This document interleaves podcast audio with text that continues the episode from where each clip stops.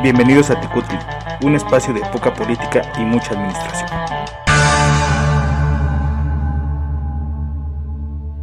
Hola, bienvenidos a Ticutli. Comenzamos la tercera temporada de este programa y hoy es el capítulo número 19.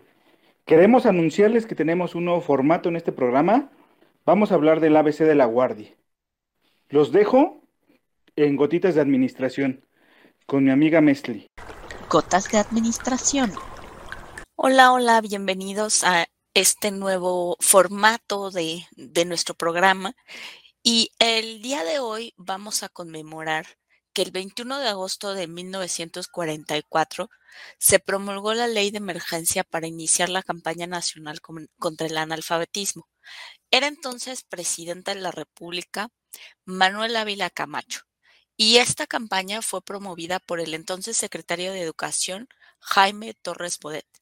La importancia que tuvo esta campaña fue justamente, además de esta promoción de eh, hacer que los mexicanos, o que cada vez mayor número de mexicanos pudieran tener acceso a las letras, también fue la inclusión de la alfabetización en lenguas indígenas. Entonces, esto ha permitido justamente construir un país que fortalece estas lenguas indígenas. Vamos ahora a una nueva sección llamada Zompantli. Espero que les guste.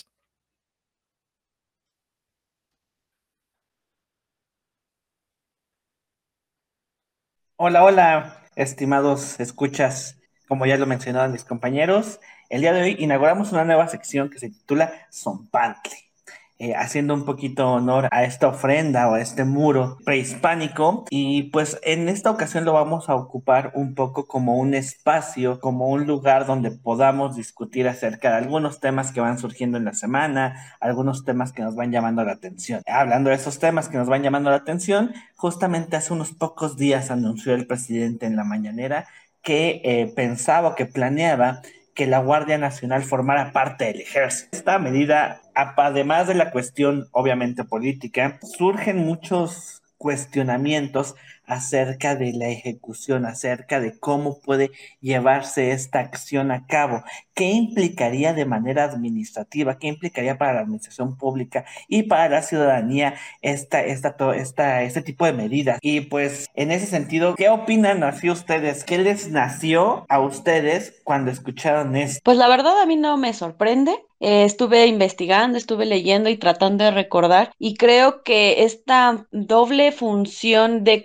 cuidar al ciudadano, en, digamos, a partir de combatir el narcotráfico, el crimen organizado, pues ya todo el mundo sabemos eh, desde qué sexenio empezó, ¿no? Que fue con Felipe Calderón que de cierta forma yo siento que trató de disimularlo, pero aquí lo más importante en este foro de discusión no es tanto si de qué partido empezó o no a formar esta, este tipo de, de instituciones, sino para mí lo más importante que es, son los datos duros del presupuesto.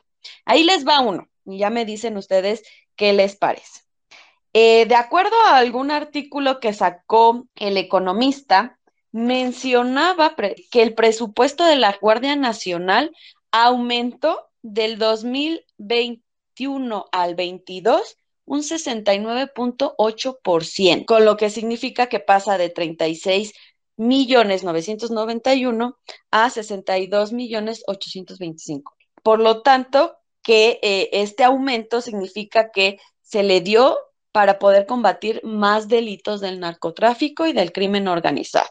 Y solamente el 2.8% respecto a todo este presupuesto, el 47.4% es otorgado para operación, prevención, investigación, persecución de delitos y ya sabemos, como lo hemos repetido en otras ocasiones, que el otro porcentaje es para el pago de recursos humanos. Entonces, a lo mejor, viéndolo desde el punto de vista administrativo, lo que trata de hacer el presidente, pues con toda su austeridad ahora franciscana, es precisamente ahorrarse ese presupuesto que lo puede conjuntar tanto con el Ejército Nacional y la Guardia Nacional. No sé ustedes cómo lo ven. Pues yo creo que esto más bien se trata de oficializar lo que ya está sucediendo, ¿no? Porque desde hace algunos años hemos visto cómo eh, ahora lo que se ha dedicado el ejército en buena parte, pues es justamente al combate de crimen organizado, que es una tarea que eh, originalmente es policíaca. Entonces estamos viviendo un fenómeno combinado, ¿no? Estamos viviendo una politización de la, de la milicia o una militarización de la policía, ¿no?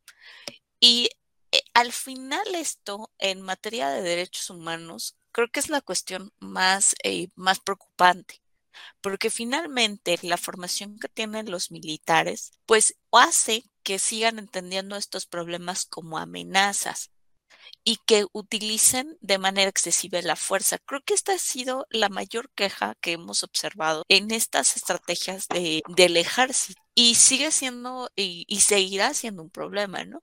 Además de ello, tenemos algunas otras cuestiones que eh, son un poco eh, más administrativas, como el que de repente los militares no entienden muy bien cómo hacer cómo hacer estos, estos procesos, ¿no? Cómo levantar estas carpetas de investigación, por ejemplo, o cómo ingresar a una comunidad sin utilizar demasiada fuerza. Entonces, creo que esto es un proceso de aprendizaje que al final de cuentas, bueno, la ciudadanía es la que va a pagar los platos rotos. Entonces ahí habría que pensarlo, yo creo. Pues ahí te va otro dato duro. De acuerdo a igual investigación, por parte del Observatorio Ciudadano, menciona que al contrario de lo que tú mencionas, la Guardia Nacional es la institución con más quejas en violar los derechos humanos, no tanto el ejército. ¿Quiénes encabezan en qué ciudades? Las primeras denuncias en la Ciudad de México, luego sigue Chihuahua, tercer lugar Chiapas, cuarto Estado de México y al final Veracruz. Entonces, pues si me voy por parte de cuántas de quejas de derechos, quien lo hace peor, porque aquí nadie lo hace mejor, sino al contrario, gana la Guardia Nacional. Pues es que yo la verdad, yo sí estoy en contra de la Guardia Nacional, porque donde he visto a la Guardia Nacional es en las carreteras. La verdad para eso están bien buenos, para ver si uno rebasa el límite de velocidad, si uno tuvo un choque. O para verte son feo, bien, ¿no? Sí, son bien buenos para eso, ¿eh? De verdad. La Guardia Nacional está para protegernos, pero en realidad está en las carreteras viendo quién rebasa el límite de velocidad. Y todo en tratos en oscurito, ¿no? O sea, al final creo que ha perdido su funcionalidad la Guardia. Entonces, el hecho de que fusionen el ejército con la Guardia Nacional, para mí es querer tener todo el control de algo que no funciona. Yo creo que el ejército mexicano siempre ha sido eh, menospreciado, no ha sido altamente Valorizado. Así es. Y al final, la verdad lo que yo, yo considero es que lo quieren bajar a nivel de Guardia Nacional, ¿no? De una policía que no tiene función, porque yo lo veo como una policía la Guardia Nacional. Y es, es triste, ¿no? Es triste ver cómo van denigrando al ejército desde hacer obras, ponerlo a hacer eh, aeropuertos en lugar de estar cuidándonos a la ciudadanía, porque no es una, es una corporación barata, ¿no? Nos cuesta a todos con los impuestos, con lo que se va pagando, el ejército es muy grande y, la verdad es que pagar una estructura tan grande, darle de comer a tanta gente y, todas esas cosas, pues debe ser benéfico para todos, ¿no? Y al contrario, ¿no? Hemos visto cómo el país poco a poco va perdiendo, eh, pues, credibilidad en los países externos, ¿no? Mucha gente ya no quiere viajar al país porque es un país violento. Entonces, pues, no considero que sea prudente bajar el nivel del, del ejército a Guardia Nacional. Pues no sé si sea prudente o no sea prudente, pero también creo que es un instrumento que debe de ejercer el Estado con el afán de cumplir con sus objetivos. Y es algo que se debe aprovechar, porque también tener allá las fuerzas, tener a la Guardia, tener al ejército inamovible, también no creo que sea tan conveniente y tampoco creo que sea una, una cuestión que pueda sostenerse como tal el ejército puede influir o puede intervenir en mayores acciones. Yo creo eso. Parte, afortunadamente, algunas de las instituciones que más credibilidad tienen entre, entre la ciudadanía, de acuerdo a las encuestas que hace el INEGI, por ejemplo, la encuesta nacional de cultura cívica 2021, eh, el 24 de marzo, el ejército y la Guardia Nacional y el INE eran de las instituciones con mayor confianza que tenían entre la ciudadanía. Entonces es algo bien sabido. El, ejército sigue teniendo, el ejército y la marina siguen teniendo un gran nivel de confianza por parte de la ciudadanía. Y es algo que debe de aprovecharse. Se habla acerca de la militarización del Estado.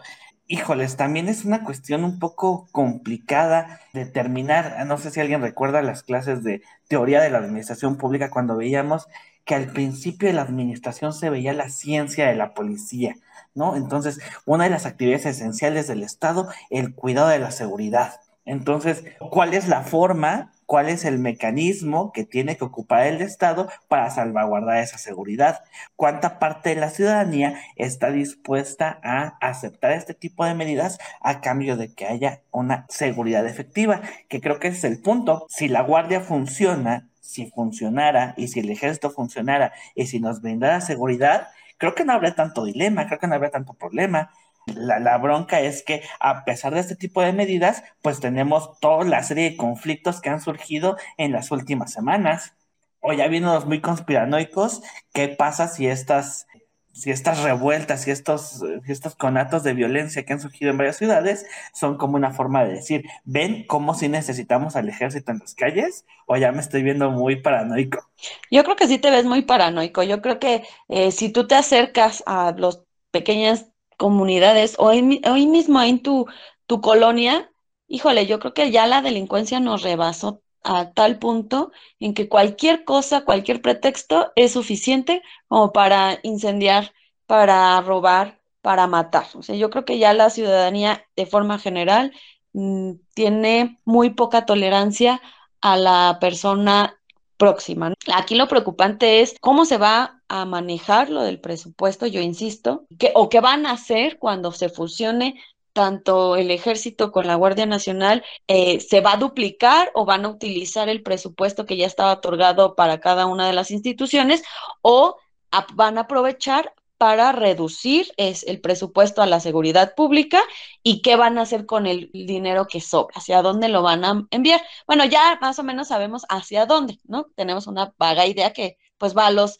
programas sociales que ha manejado este gobierno. En mi opinión, como en varios programas, he dicho que lo pueden utilizar para otras cosas. Pero bueno, en fin, a mí me preocupa eso, qué se va a hacer con el presupuesto y cómo lo van a formar, porque ya viene el, anteproyecto, presupuesto y qué decisiones va a tomar aquí también los legisladores. Creo que eso que mencionas, Nenet, es bien importante porque finalmente creo que sí está está la sociedad eh, solicitando a gritos esta necesidad de tener una mayor seguridad en, en todos los, los, ámbitos.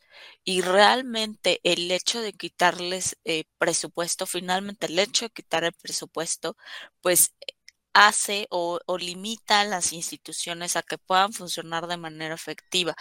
Pero el ejército tampoco ha intervenido de manera frontal en esta guerra que ha iniciado el presidente, prefieren usarlo para, para construir aeropuertos o para construir este, refinerías. Creo que esa no es la función del ejército. El ejército debe estar preparado para, cualquier, para cualquier cosa que vulnere la seguridad de la nación. Y sin embargo no ha tenido el auge necesario que debe tener un ejército en un país.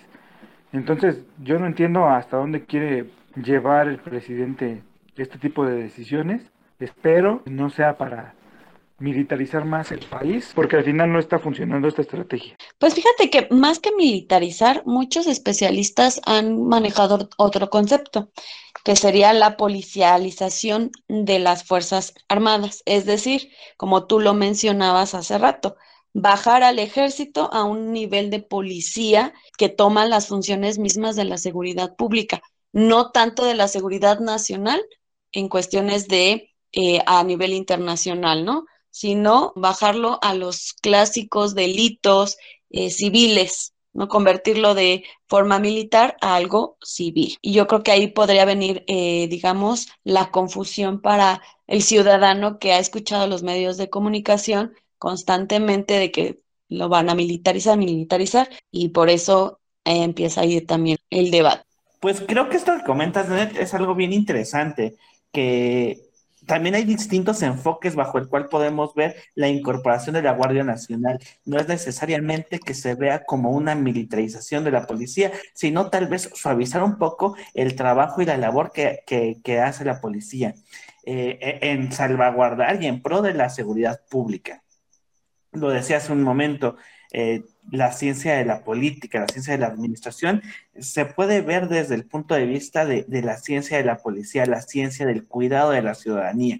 Entonces, justamente hay mucha historia, hay muchos estudiosos, muchos expertos en materia de seguridad que tal vez podrían contribuir o que tal vez podrían darle una visión a, la seguridad pública eh, justamente con este cuidado de los derechos humanos, porque pues a final de cuentas una de las principales preocupaciones que está muy latente, que es obvia y que es muy clara, es, es el uso abrupto de la fuerza y que en, en la búsqueda con la justificación de la seguridad, se, eh, la autoridad termine cometiendo abusos, que es lo último que se desea.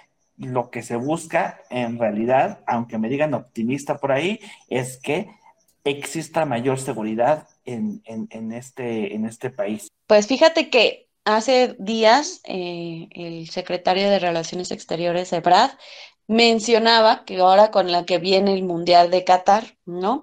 Eh, que la mayor población de aficionados del Mundial van a ser mexicanos y que por parte del gobierno de Qatar eh, invitaron a la Guardia Nacional a acompañarlos.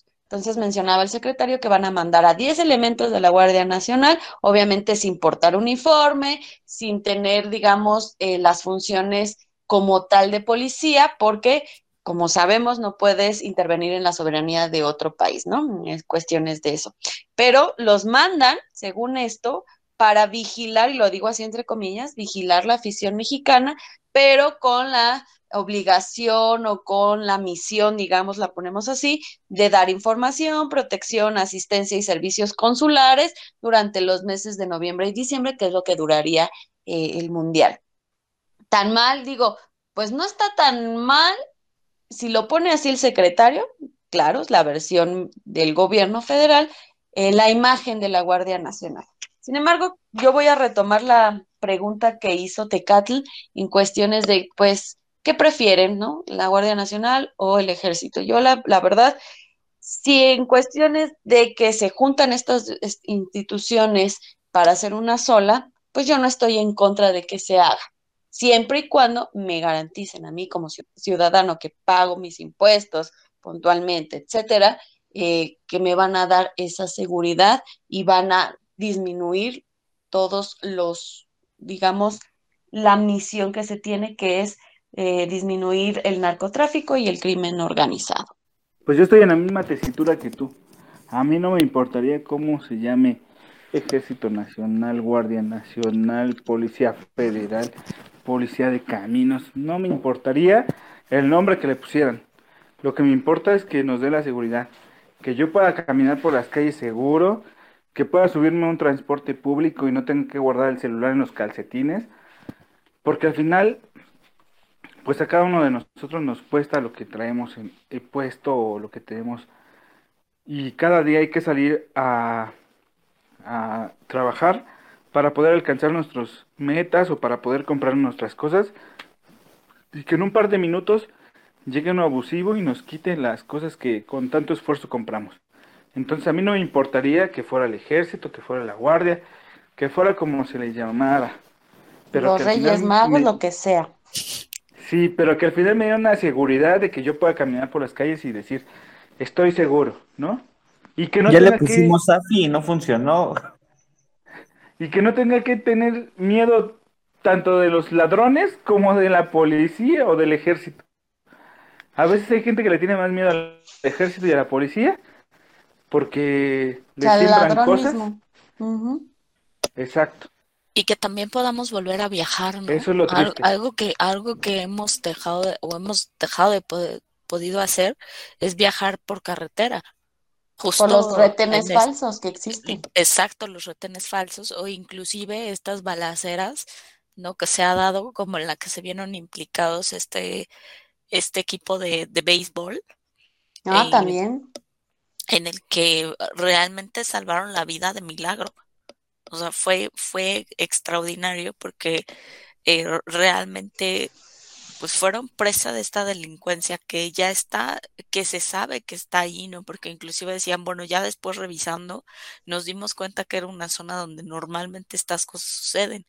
Entonces, si suceden, ¿quién, quién está ahí para evitarlas? O sea, llámese Guardia Nacional o llámese Ejército, finalmente no se está haciendo el trabajo que se tiene que hacer. Entonces, quizá esta unión de las dos eh, instituciones lo que pueda permitir es que no haya duplicidad de funciones y que realmente se puedan enfocar los, los recursos hacia donde se tienen que enfocar, que es a, proteger a la ciudadanía y a generar una, una, seguridad nacional que nos va a permitir un desarrollo en todos los aspectos. Yo creo que esa es la, la mayor demanda que como ciudadanos mexicanos tenemos. Claro, si tienes un orden en la ciudadanía, pues este a su vez como consecuencia va a ir creciendo en todos los ámbitos, ¿no? Culturales, económicos, sociales, que tú le quieras poner. O a lo mejor eso genera más personal para poder construir caprichos del presidente. Uno nunca sabe, ¿no? Porque al final, como les decía, el el ejército está haciendo funciones que no le corresponden, ¿no? Y creo que estamos, están más enfocados en hacer las cosas bien estructuralmente, ¿no? De seguridad, y en cosas, en cuestiones de seguridad. En ese sentido te doy la razón, la KLL. Por ejemplo, que la construcción del tren Maya suba a categoría de un asunto de seguridad nacional, híjoles, está un poquito complicado, ¿no? Con tal de que el ejército tenga ahí una intervención en la construcción, híjoles, me parece un poquito absurdo. Pero creo que eh, un poquito la conclusión a la que podemos ir llegando es que, o y el punto de acuerdo principalmente al que todos estamos, es que lo que prevalece y lo que se busca y lo que esperamos que ocurra es que haya más seguridad en todo el país. Y que no se te olvide que tengan una buena administración de recursos, en este caso el presupuesto. Pues es que la seguridad va de la mano con eso, o sea, si hay una buena administración de los recursos dentro de corporaciones como estas, por lo tanto, habrá mayor seguridad. Ah, sí, eso lo sabemos nosotros porque estudiamos administración pública, pero la ciudadanía generalmente siempre lo relaciona seguridad con la política, ¿no? La política en cuestiones de partidos políticos, eh, ideologías, posturas, y se les olvida siempre a todos los ciudadanos con qué se hacen eh, esas acciones, con qué recursos cuenta, quién les da los uniformes, de dónde salen las patrullas, eh, las armas, etcétera. Que finalmente es una cuestión presupuestaria, efectivamente. Así es, así es. Que finalmente los partidos políticos siempre han sido así, ¿no? siempre han buscado eh, dorarle la píldora al ciudadano para decir que ellos son los meros menos en la seguridad. Desde el municipio hasta federales. O sea, ese es el papel que tienen los, los partidos políticos. Eh, eh, su razón de ser es ganar las elecciones, ¿no? Decirle a la ciudadanía, yo soy por el que debes de, de, votar. Esa es su razón de ser. Pero ahorita, eh, ahora lo importante es que el ejército o este nuevo organismo, que no sabemos cómo se va a llamar, o si sigue conservando el nombre, el nombre de Sedena, ¿no? Y finalmente e, esta guardia es absorbida y, realmente eh, se hace, eh, digamos que se, se, oficializa lo que ya está hecho, que es una mayor participación de, del ejército pues al final que hagan las funciones que tienen que hacer, que es justamente garantizar la seguridad de los ciudadanos, en vez de preocuparse por cuestiones de infraestructura. ¿no? Que finalmente el hecho de, poder eh, denominar al tren Maya como un, una obra de seguridad nacional tiene mucho que ver con el hecho de que sea el ejército que lo está construyendo. Pues sí, pero en fin, esa presentación, esa modificación, pues ya la vamos a ver en el clásico desfile del 16 de septiembre. Pues hay que A mí se me ocurre, se me ocurre que puede ser Ejeguardia Naciocano. Pues, ahí Jugando en el podremos juego de combinar palabras. todo. Pues Ok, bueno, pues ya empezamos con esos chistes. Yo creo que es hora de decir adiós, porque ya estoy inventarle un nombre a esta corporación. Muchísimas gracias. Nos seguimos escuchando y esperemos que este nuevo formato les esté gustando. Cuídense Pues mucho, que pasen buena noche, día, Muchas mañana. gracias por la escucha. Cuídense mucho. Nos escuchamos la próxima vez. Bye. bye bye, los saluda Nenet, nos vemos para el próximo.